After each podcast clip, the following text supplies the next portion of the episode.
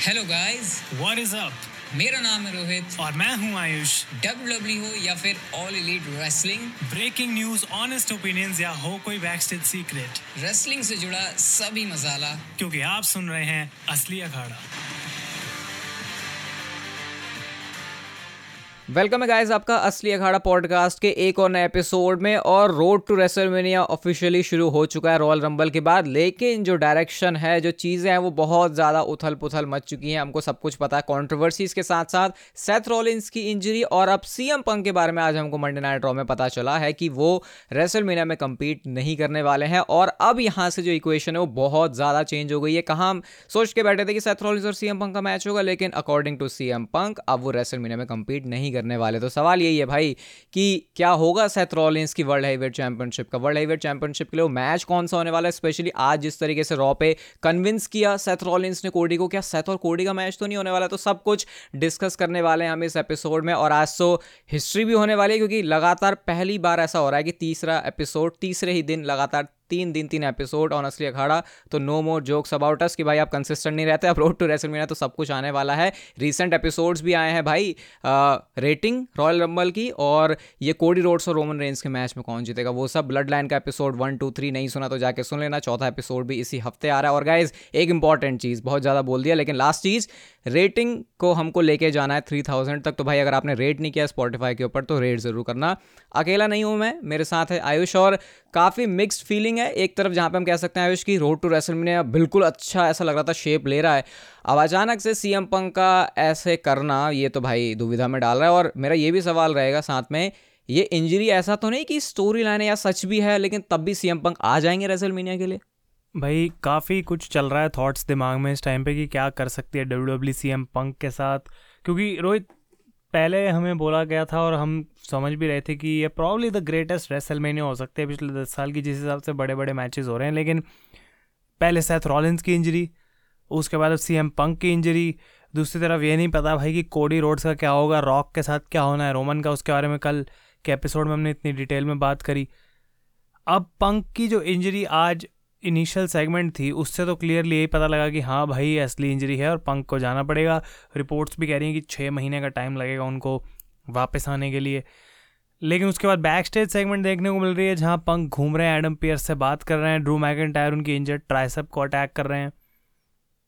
I don't no लेकिन रोहित ऐसा लग नहीं रहा जिस हिसाब से मतलब रूमर्स और रिपोर्ट्स और जो मंडे नाइट ड्रॉ में आगे का हिंट मिला है और बोला गया है कि पंक कह रहे हैं, जब वापस आऊँगा, पहले ड्रू से लड़ूँगा, उसके बाद रेसल मेन इवेंट, आँखों में आँसू। आई डोंट थिंक कि ये एक वर्क है। और मेरा क्वेश्चन ये होगा कि अगर मान लो ये वर्क है और W W storyline play कर रही है तो स्टोर लाइन है क्या यहाँ पे? मतलब फ़ायदा क्या हो रहा है स्टोरी दिखाने का कि पंक भी इंजर्ड हो गया रॉलिन्स भी इंजर्ड हो गया, और फिर बाद में दोनों का ही मैच हो रहा है? दो चीज़ें यहाँ पे। एक चीज़ तो बिल्कुल क्लियर है भाई कि सीएम पंक को अपने राइट आर्म में प्रॉब्लम है। ये बात तो बिल्कुल क्लियर है। मतलब इसमें कोई शक ही नहीं है कि उनको प्रॉब्लम नहीं है। लेकिन एक जो क्वेश्चन उठ रहा है, जैसा आयुष ने बोला कि अगर ऐसी कोई स्टोरी बना रहे हैं तो उसका फ़ायदा क्या है? तो अगर ऐसी कोई स्टोरी बना रहे हैं तो वो ये कह सकते हैं कि सी पंक की जो अभी इंजरी है उसको कवर करने के लिए है कि वो रेसल महीने के टाइम तक वापस भी आ जाए। लेकिन ऐसा मुझे भी लगता है और आयुष को भी लगता है कि शायद ये जो इंजरी है, वो उनको रेसल महीना मिस करवाने वाली है। और ये अगर वर्क इसको, या ऐसा भी हो सकता है डब्ल्यू डब्ल्यू बैकअप में रख रही हो कि क्या पता कोई चांस हो कि सीएम पंक वापस आ जाए तो उसको इस एंगल से दिखाएँ कि वो डब्ल्यू डब्ल्यू की स्टोरी में भी फिट हो। ना कि सिर्फ़ ऐसा कि सीएम पंक आके बोलें और बोले, भाई, मेरे को तो इंजरी हो गई प्रोमो कट करके वो चले जाएँ। इसलिए शायद डब्ल्यू डब्ल्यू ने हो भी सकता है दोनों ऑप्शन रखे हो, लेकिन ज़्यादातर चांसेस अभी तो फ़िलहाल देख के ऐसे ही लग रहे हैं कि इंजरी तो है, सच में है, वो मैंने आपको बताया भी था अपनी वीडियो के अंदर। और यहाँ पर भी वो पता चल गया सीएम पंक के प्रोमो से तो इंजरी तो रियल है और चांस है अच्छा खासा, और सीएम पंक की बातों से तो रेसलमीना मिस करने वाले हैं। लेकिन इससे एक और डाउट भी आता है, आयुष, चाहे हम उनके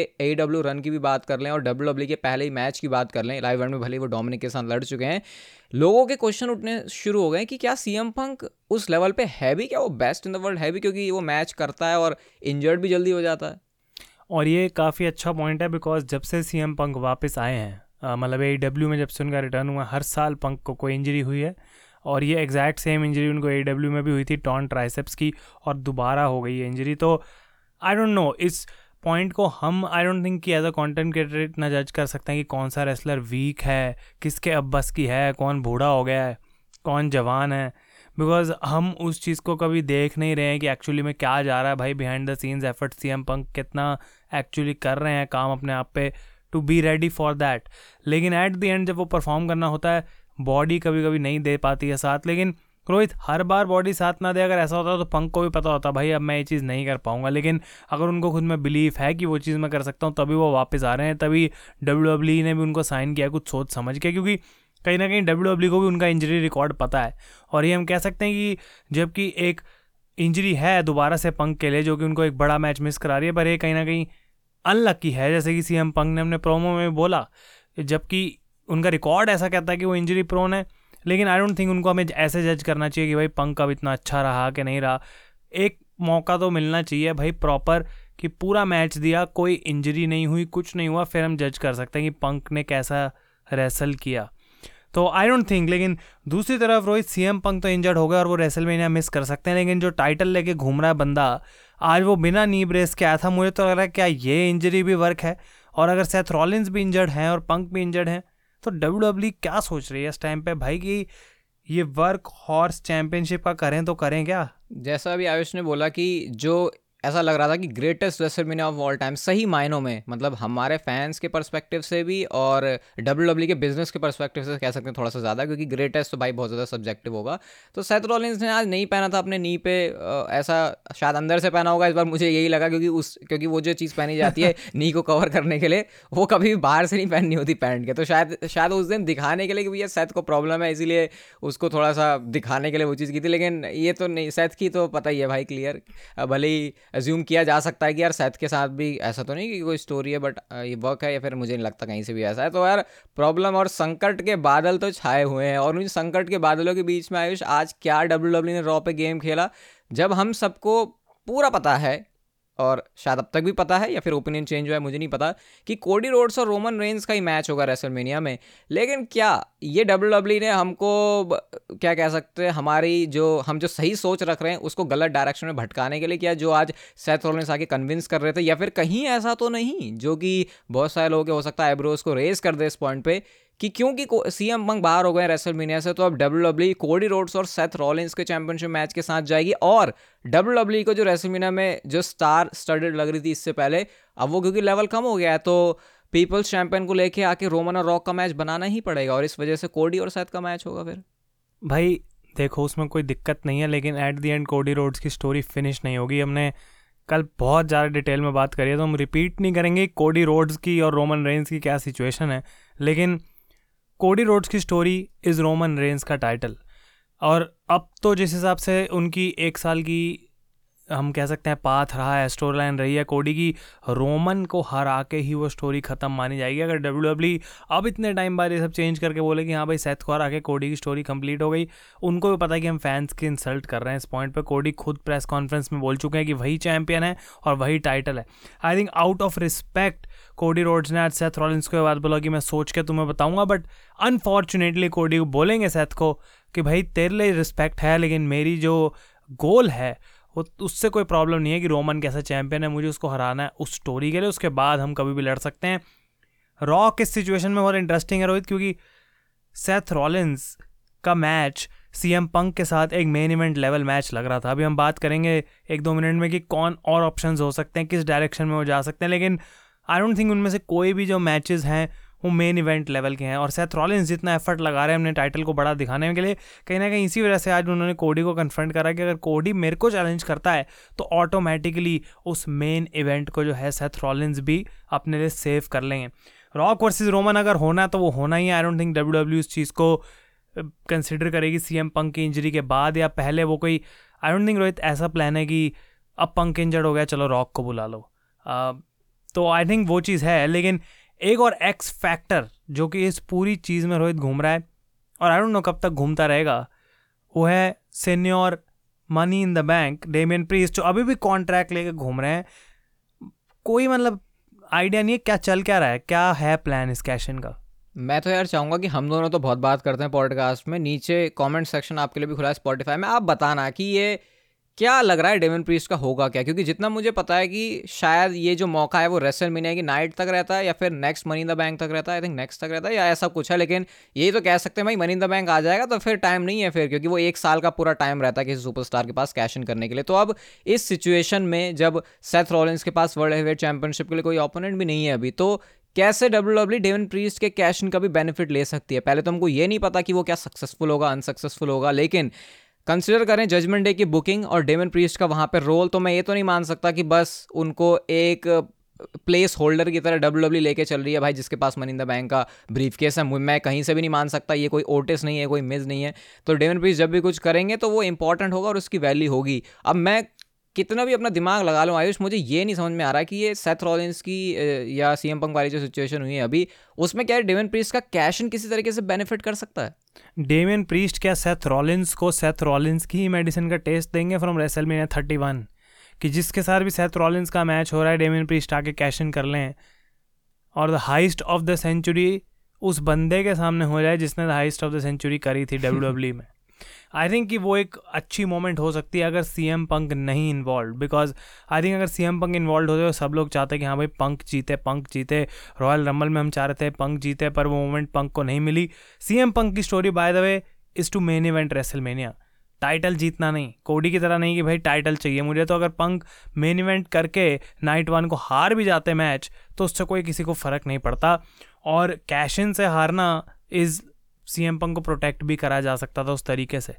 तो जैसा कि रोहित ने बोला कि भाई मनी इन द बैंक तक तो आई थिंक बहुत लेट हो जाएगा बिकॉज़ जुलाई में जाके मनी इन द बैंक है, तब तक भाई क्या चलेगा इसका। आई थिंक डेमियन प्रिस्ट को money in the bank cash in करने के बाद जजमेंट डे से अलग होना पड़ेगा चैंपियन बनना पड़ेगा, वो चीज़ maybe W W WrestleMania में कर सकती है, लेकिन रोहित उसको करने के लिए भी कोई पहले अपोनेंट तो चाहिए। रॉलिंस के लिए हमने कोडी का नाम रोमन के साथ जोड़ दिया है। सी एम पंग यहाँ पे है नहीं। एलिमिनेशन चेम्बर एक लौता पेपर हुआ है। कुछ ही दिनों में वो भी है। कौन है वो जिसको अब डब्ल्यू डब्ल्यू पिक करेगी और रखेगी सेथ के सामने? सबसे पहले तो अगर हम इस इस, इस वाले डिस्कशन के ऊपर आ रहे हैं कि सेथ रॉलिंस का कोई ओपोनेंट होगा रेसल मीडिया में तो ये चीज़ क्लियर है कि हम सी एम पंक को कंसिडर नहीं कर रहे और वो सच में इंजर्ड हो चुके हैं। अभी आयुष ने वैसे बोला कि जिससे मैंने थोड़ा सा अग्री नहीं किया कि सी एम पंक रेसल में आके अगर हारते तो मेरे को लगता है कि यार वो बुरा होता। उनको वहाँ पे चैंपियनशिप जीतनी मतलब मेन इवेंट वाला स्पॉट ठीक है, लेकिन मैं थोड़ा सा डिसएग्री करूँगा यहाँ से। मैं चाहता कि सी एम पंक जीते। बट खैर, कोई बात नहीं। जब बात आती है सेथ रॉलिन्स के ओपोनेंट की तो मेरे को ऐसा लगता है कि इसका मतलब कि हम सी एम पंक को नहीं कंसिडर कर रहे। और एलिमिनेशन चेम्बर में क्या नंबर वन कंटेंडर ढूँढने के लिए मैच होगा? और जैसा हमने आज रॉ में भी बैक स्टेज देखा कि कुछ डिस्कशन करने वाले थे निक ऑल्डिस और एडम पियर्स तो क्या वो एक ऐसा मैच बनाने वाले हैं इससे नंबर वन कंटेंडर डिटरमाइन होगा? लेकिन फिर मैं ये भी सोच रहा हूँ कि अगर ऐसा है तो उसमें निक ऑल्डिस का क्या काम है? क्योंकि वो तो रॉ का चैंपियन है तो फिर क्या वो मौका देंगे? तो क्या पता कुछ डील करें।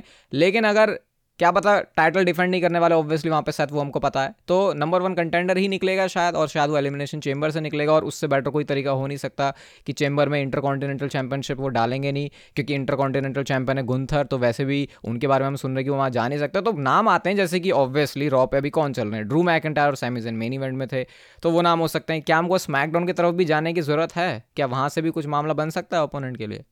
अगर ड्रू मैकेंटायर और सैमी जेन दो ही नाम है रॉ से, भाई तो एलिमिनेशन चेंबर में बंदे भैंकने के लिए कोई तो स्मैकडाउन से चाहिए। और तीन बंदे रेडी पड़े हैं जो सारे रोमन से हारे हैं अभी।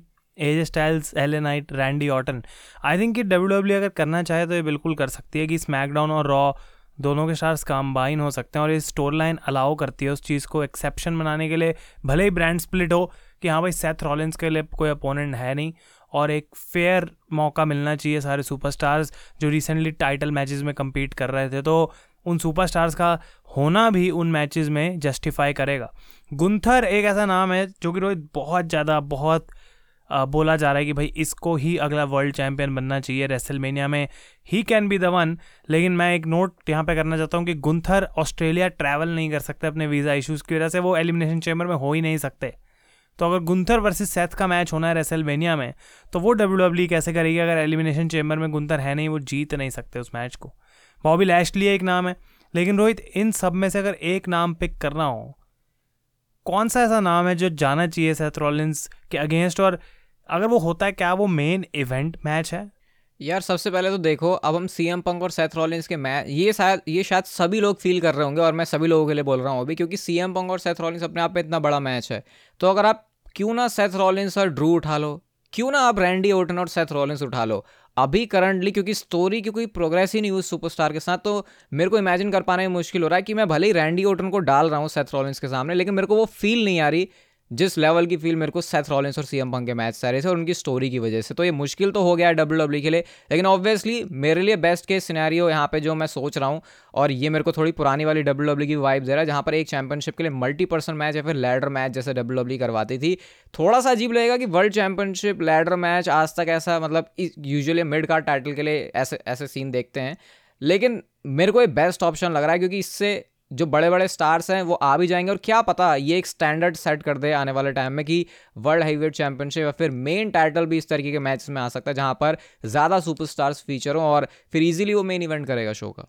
मल्टी पर्सन मैच एक अच्छा आइडिया बिकॉज़ ये सारे सुपरस्टार्स के लिए अलग अलग मैच ना ढूँढने की बजाय उनको एक मैच में डाला जा सकता है। uh, पर मेन इवेंट तो डब्ल्यू डब्ल्यू को चाहिए रोहित बिकॉज़ नाइट वन का मेन इवेंट अगर सेथ रॉलिंस का मैच नहीं है तो फिर क्या है? बिकॉज़ अगर रॉक वर्सेज रोमन भी नहीं हो रहा है तो और कौन सा ऐसा मैच अभी इतना बड़ा हम फील कर पा रहे हैं जो रेसलमेनिया नाइट वन को मेन इवेंट कर सके? कोई ऐसा मैच नहीं है unless Jey Uso versus Jimmy Uso जैसा कुछ वहाँ पे हो जाए unbelievable storyline I don't think so लेकिन जो मेरा प्लान है, जो मेरा दिमाग कहता है कि क्या डब्ल्यू डब्ल्यू जा सकती है सेंस बनाने के लिए, वो ये कर सकते हैं कि Drew McIntyre wins the Elimination Chamber क्योंकि आज उन्होंने बोला था रॉ में कि सी एम पंक की स्टोरी मैं दोबारा लिव करूँगा।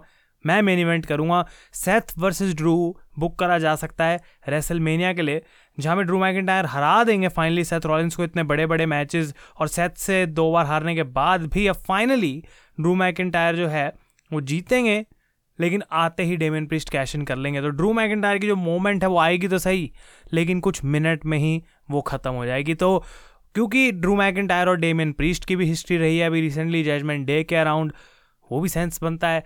बट ये सिर्फ़ मैं अपने अंदर का लॉजिक निकाल के कुछ बनाने की कोशिश कर रहा हूँ। इसमें ऐसा नहीं है कि ये कोई मेन इवेंट लेवल की बात बनती एक, है तो एक बहुत ही वाइल्ड चीज़ मैं यहाँ पे फेंकना चाहूँगा जो आयुष ने बोला। पहले तो देखो हमको मेन इवेंट नहीं पता और हम आगे की भी बात कर रहे हैं रेसल मीने की लेकिन ये भी एक सिनारी हो सकता है कि जैसा आयुष ने बोला कि अगर ड्रू मैक कहते हैं कि मैं सी एम पंक के जो ड्रीम्स है उसको लिव करने वाला हूँ वंस अगैन और उसके बाद वो सेथ रॉलिंस को हराएँगे भी और ड्रू का भी अपनी स्टोरी है भाई। उनको भी लोगों के सामने क्राउड के सामने वो मूवमेंट चाहिए लेकिन इस बार हील बन के और उस टाइटल को वो कैरी करेंगे आने वाले टाइम में डेविन प्रीस का कैश इन फेल होगा और जब सीएम पंक आएँगे तो उनकी पहली फ्यूड ड्रू मैकेंटायर के साथ होगी, जब ड्रू मैकेंटायर चैंपियन खड़े होंगे, क्योंकि उन्होंने बोला था उनका जो पहला, पहली चेकलिस्ट होने वाली है वो ड्रू मैकेंटायर के साथ फ्यूड करके ही है। तो आई थिंक ये भी एक लिंक है जो डब्ल्यू डब्ल्यू e बना सकती है और क्या इससे हम ये अज्यूम करके ही चल रहे हैं कि सेथ रॉलिंस हारेंगे ही रेसल मीना में, चाहे किसी के भी साथ लड़ हैं भाई, मुझे ऐसा लगता है कि सेथ रॉलिंस का अगर बस चले तो वो अपने आप को एक टेस्ला की गाड़ी समझते हैं। मतलब उसके अंदर कोई अगर प्रॉब्लम आ रही है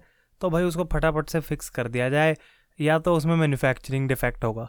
ये कोई वो ऐसी कार नहीं है भाई जिसमें तेल भरना है, किसी का गेयर ख़राब हो गया क्लच सेथ रॉलिंस चाहते हैं कभी इंजरी ना हो मुझे और मैं हमेशा चैम्पियन रहूँ, लेकिन ऐसा हो नहीं सकता और हमें ऑलरेडी पता है कि सेथ रॉलिंस ने अपनी सर्जरी को अवॉइड करा है।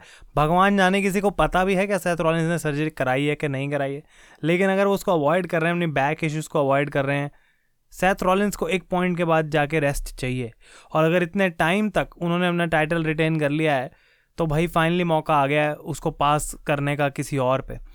लेकिन ये सारी चीज़ें बोलने के बावजूद, रोहित करंटली अगर मैं बोलूँ, चाहे कोई भी बंदा सी एम पंक के अलावा सेथ रॉलिंस के सामने आ जाए अनलेस वो कैशिन से डेमियन प्रीस्ट के पास टाइटल जा रहा है आई डोंट थिंक कोई भी डिजर्व करता है to beat Seth Rollins Gunther के अलावा, जो कि मुझे ऐसा लगता है कि कोई उनको भी मैच में घुसाने का लॉजिक नहीं बन रहा। तो आई थिंक कि सेथ हैज़ टू रिटेन मेरे हिसाब से करना ही पड़ेगा रिटेन अगर सी एम पंक नहीं है या कैश इन नहीं है। यहाँ पे लिस्ट में जब हमने बात करी तो हमने Drew McIntyre Sami Zayn AJ Styles LA Knight Randy Orton और बॉबी लेशली तो एक बार मेरे से सवाल है क्या रैंडी ओटन भी वो नाम नहीं है जो डिजर्व करें कि भाई उसको मिलनी चाहिए चैंपियनशिप अगर वो लड़ रहा है सेथ रॉलिंस के साथ?